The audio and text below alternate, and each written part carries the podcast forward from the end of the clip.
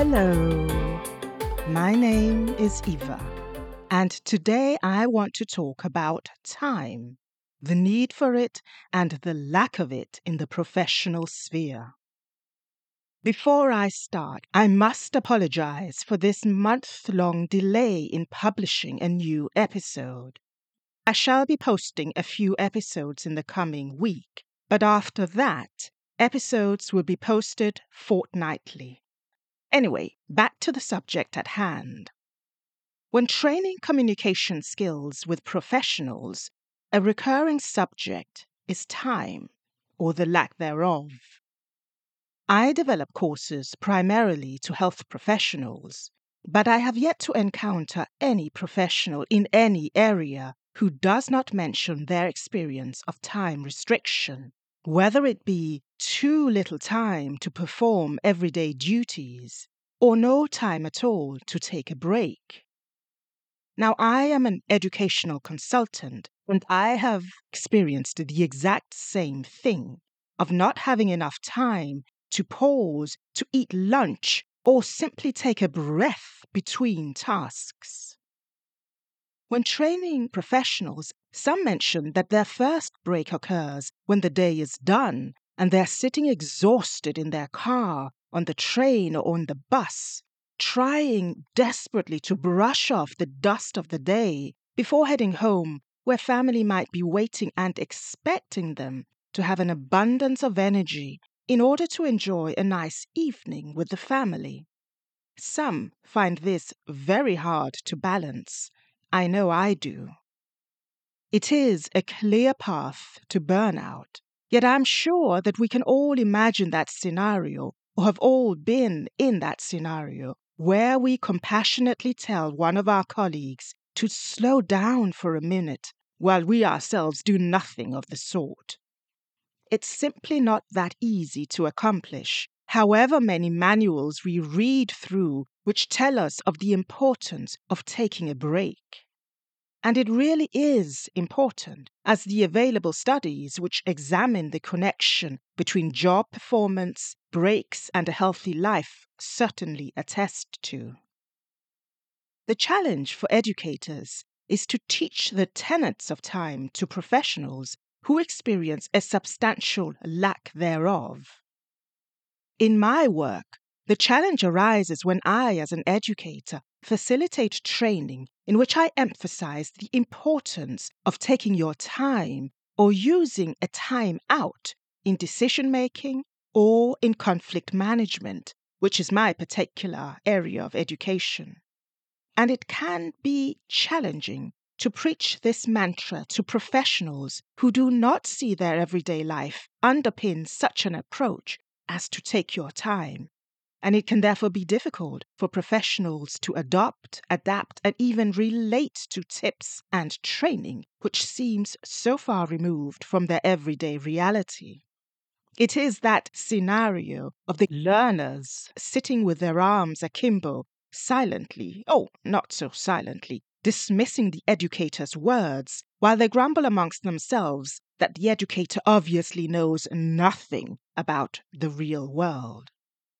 Yet, as I said, and will continue to claim, making time for breaks during the workday is essential as it enhances the professional's opportunity to utilize their skills at a high performance level for the duration of the day. So, in reality, Taking a break is good for the individual, but productivity wise, it is also excellent for the organization. So, what to do for educators who are teaching and facilitating discussions about the lack of time? Well, the lack of time is due to many factors. And in this episode, we are specifically looking at the lack of breaks in the professional sphere and how we as educators can address this when it is brought into a discussion in the learning environment. As educators of professionals, it is of the utmost importance that we do not try to fit practice, the everyday work life, into the frame of our pet or favorite theories. Instead, we have to validate and acknowledge the conditions in which the professionals perform their tasks, and from an examination of these conditions, then find methods that are viable and which are underpinned by evidence based knowledge. I think that if we as educators are to support taking breaks during a busy day, we must first change the narrative and concept of breaks. Traditionally, a lunch break or a break of any kind is usually understood as a time when the professional slows down and does either nothing or something that is less demanding of their capabilities, of their concentration, and their focus.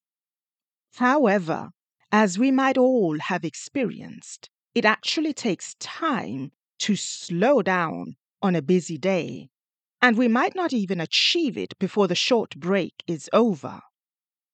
It might be more beneficial to think of breaks as not doing less, not slowing down, but instead think of breaks as doing something different. When I was still working as a clinician, I used to take a short break now and again. And by short break, I mean three minutes tops, perhaps even four, to rearrange all the bulletins and post its on our notice board in order of date and emergency.